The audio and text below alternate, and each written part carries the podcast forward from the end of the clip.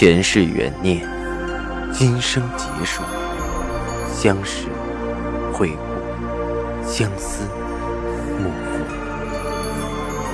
忘川河畔苦等，三生石前许愿，浮华落尽，只余情深入。欢迎收听由喜马拉雅出品的《情似故人来》，作者。文安初心忆故人，蒋波，魅影，明月照经纶，木千林。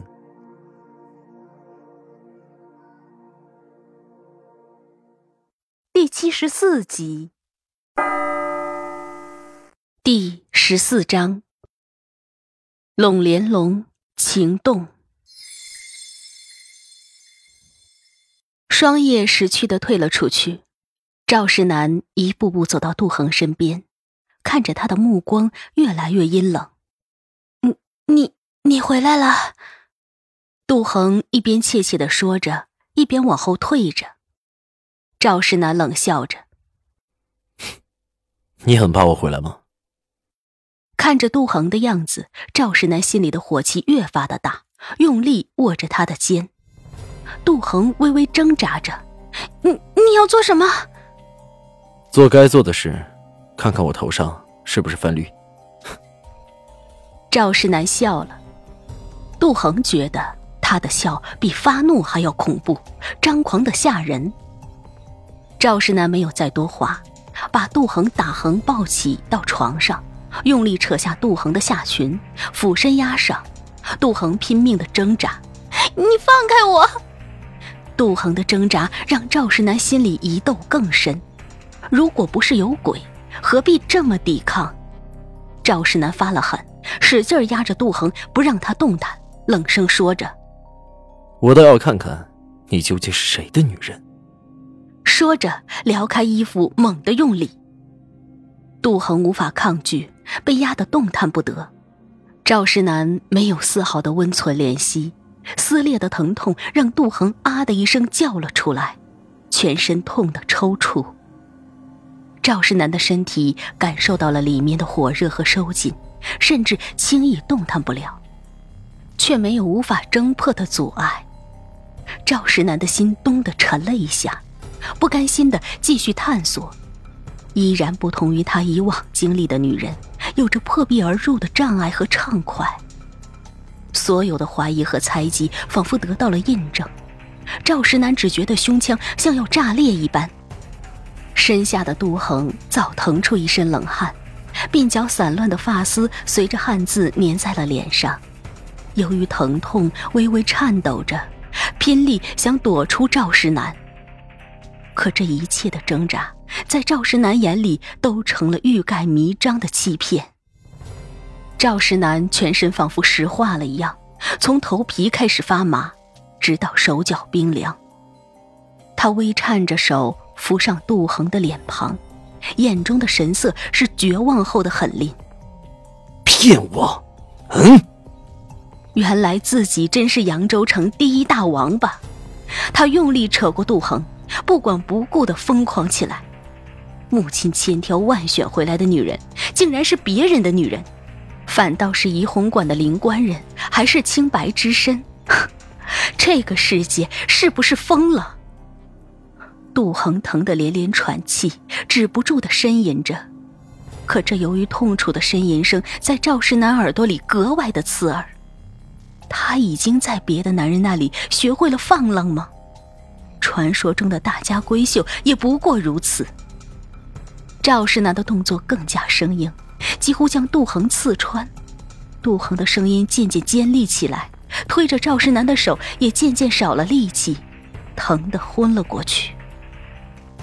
感觉到杜恒推着他的手松了下来，脸色在烛火下苍白的没有一点血色，嘴唇也泛起了青紫。赵世南终于停下，他伸手拍了拍杜恒的脸，没有反应。赵世南的心疼得发紧，两人纠缠过的床下是鹅黄色的丝缎褥子，上面洁白如锡。赵世南仿佛被人狠狠扇了一记耳光。而他的身上沾着一丝淡淡的血迹，那一点点痕迹像噌的窜起的火苗，让他的心涌上一股激流。到底是还是不是？百花丛中过的赵石南第一次为这个问题发了难。他对女人是熟悉的，杜恒的声色懵懂，无疑是未经过人事的处子。这样的情形放在任何一个女人身上，赵世南都会相信他的清白。可是他不同，他是他的妻子啊，又背负着扬州城里的流言蜚语。他想要的是明明白白的清白，是他身下重重的落红，而不是现在这样似是而非的结果。杜恒悠悠的缓过气来。看着赵石南的目光清冽而倔强，他没有想到自己的第一次就是这么残酷疼痛。那个本就不愿意嫁的丈夫，像个禽兽一样把她掠夺的疯狂。看着杜恒凄绝的眸子，赵世南用力抬上他的下巴，声音几分颤抖：“这这是你的第一次，是吗？”这句话像一记闷棍，狠狠砸在了杜恒的头上、身上、心上。他忽然全身疼得像针扎一样，被折磨成这个样子，贞操还要被怀疑，莫大的侮辱，也就是如此了吧？杜恒的眼神渐渐寒冰缭绕，那冰将身将心全都裹上，只冷冷对着赵世南吐出两个字。畜生，畜生，很好。赵世南的唇际扬起，再一次扯过杜恒，压在了身下。他从没那么用力挣扎的对过一个女人。这种事本该是轻松愉快的极致，为什么对这个女人要这么沉重，却又这么不甘？他不知道想要验证什么，只是一次次的试探。看着杜恒痛苦挣扎却又摆脱不了的样子，赵世南莫名的快感又心酸。杜恒起初还奋力挣扎，到后来连挣扎的力气都没有了，只是无力的躺在床上，任由赵世南暴虐。第一次经历人世的他，仿佛一只脚踏入了地狱一般，被撕扯的空白。他一阵心酸。他的清白已经没有了，他终究还是没有为灵泉守住。绝望和痛楚让杜恒麻木，任凭赵世南怎么动作，除了本能，再没有一点回应。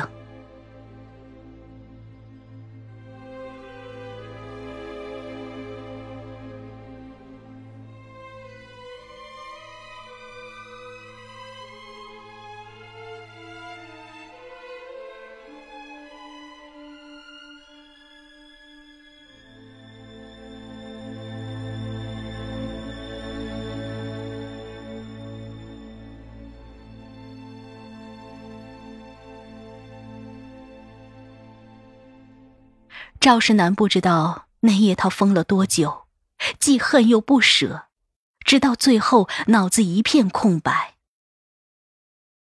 夜回归了死一样的宁静，而赵世南的身上依然只有一点浅淡的血丝。他睁着眼看着屋顶躺了一夜，和着屋外的雨滴答的声音。他不知道自己心上的血是不是也滴滴答答。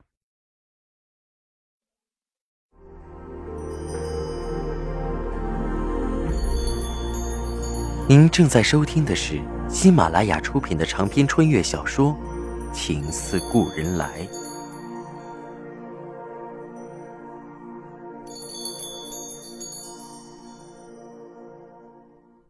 第二天。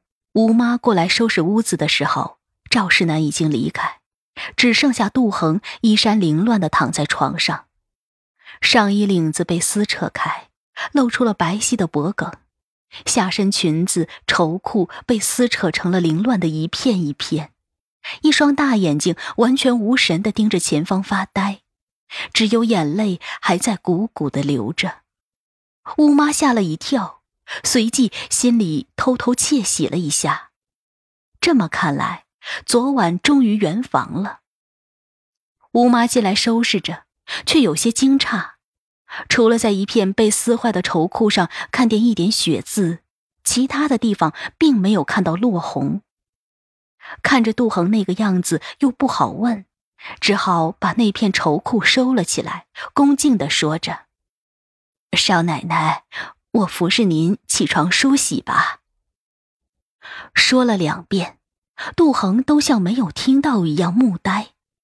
吴妈忽然觉得不对劲，伸手摸上杜恒的额头，被吓了一跳，“，这么烫！”也顾不得再说什么。忙晃着小脚，快步摇到了后院赵老太太那里，禀告了慈姑。赵老太太虽然对杜恒不满，但她究竟是赵家的少奶奶，生了病也不是儿戏，忙让慈姑去找个郎中来看。手里拿着吴妈递过来的绸裤，看着上面的血迹，心里有些狐疑。郎中来看过，开了压惊镇痛的方子。双叶忙去照方子抓药回来，给杜恒熬药。杜恒一整天都躺在床上，水米未进，身上的疼痛，心神俱碎的麻木。赵老太太本来想等晚上赵世南回来问个清楚，等到半夜赵世南才喝得醉醺醺的回来。赵老太太心里有事，也睡不下，索性把赵世南叫到房里。闻着一股酒气，不禁皱眉。石南，你也是成家的人了，怎么还这么花天酒地，没个分寸？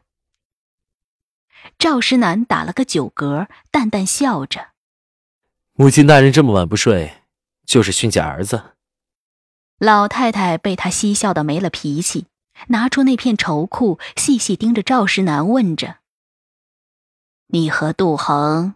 圆房了吗？赵石南的心一揪，看着那丝浅浅的血迹，打着哈哈：“哼，没成。”他自己也不知道为什么到了现在还是想护着他，真是见了鬼了。老太太舒了口气，叹道：“啊，那就好。我今天一整天都神思惶惶的。”还以为家门不幸，与人不熟。说完，看着赵世南皱眉道：“快回去歇着吧，以后可要有个分寸，不可喝得这么颠三倒四的。”谨遵教诲。赵世南站起身，正要走，老太太又补了句：“你那媳妇真真是个千金小姐，不知怎么就生了病。”你记着，在外间睡，别被她染上。赵石南一愣，应了句好，脚下的步子却快了起来。回到卧房，推开门，一股浓浓的药气扑鼻而来。双叶看见赵石南进来，忙往香炉里撒了一把香屑，好驱散药味。浓烈的香味出来，杜恒用力的咳嗽了起来。整个身子弓起，像只蜷着的猫，白皙的脸变得蜡黄蜡黄，看着分外可怜。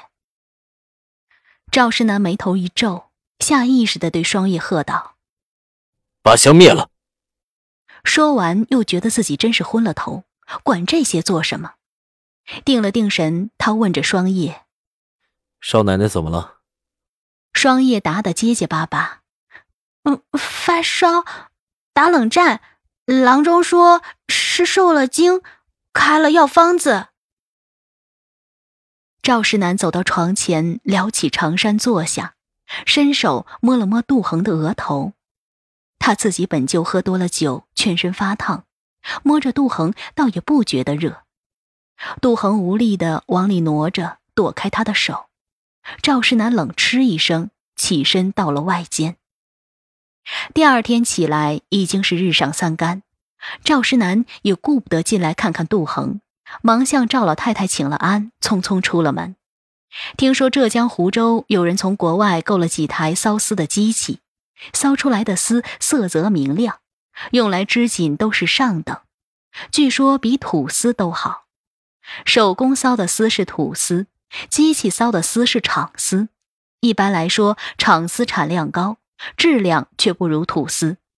如今却有了这种机器，赵世南迫不及待的想去看看。昨天已经约了人同去，忙让双叶给他收拾了几件衣服，带着东桑出了门。赵世南走后很久，双叶才发现杜恒不太对劲。方才那么大的动静都没有动弹不说，现在居然一个姿势直挺挺的一直躺着。双叶有些害怕，上前低声喊着：“少奶奶，少奶奶！”一连几声都没有作答。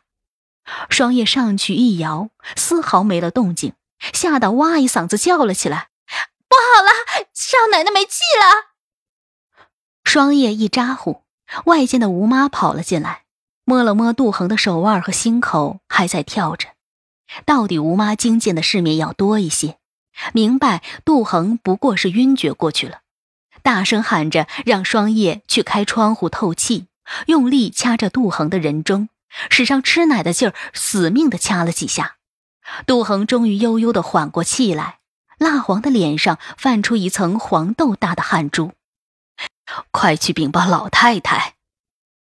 吴妈吩咐着双叶，双叶忙颠颠的跑了出去。吴妈继续给杜恒揉捶着胸口，捏着掌心，杜恒的气色才微微活泛了过来。双叶跑得匆忙，却是越着急越慌乱。连近道都忘了抄，直冲着外圈的连廊跑了过去，迎头撞上了东院的管事婆子，对着他一顿皱眉，慌慌张张像急叫鸡似的，这么大了还不稳重。双叶一边结巴着回道：“少少少奶奶快不行了。”一边继续跑向前去。